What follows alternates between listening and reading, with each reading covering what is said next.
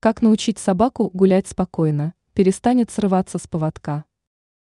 Прогулка с собакой зачастую напоминает настоящий аттракцион? Не спешите отчаиваться. У данной проблемы есть довольно простое решение. Чтобы питомец перестал рвать поводок, стремясь убежать от вас подальше, необходимо прибегнуть к одной простой и действенной хитрости. Остальные подробности по теме раскроет вторая часть нашего материала. Возьмите на заметку. Следует закрепить поводок в области передней части шлейки. Когда собака захочет вновь начать бороться с поводком, инерция развернет ее на 180 градусов.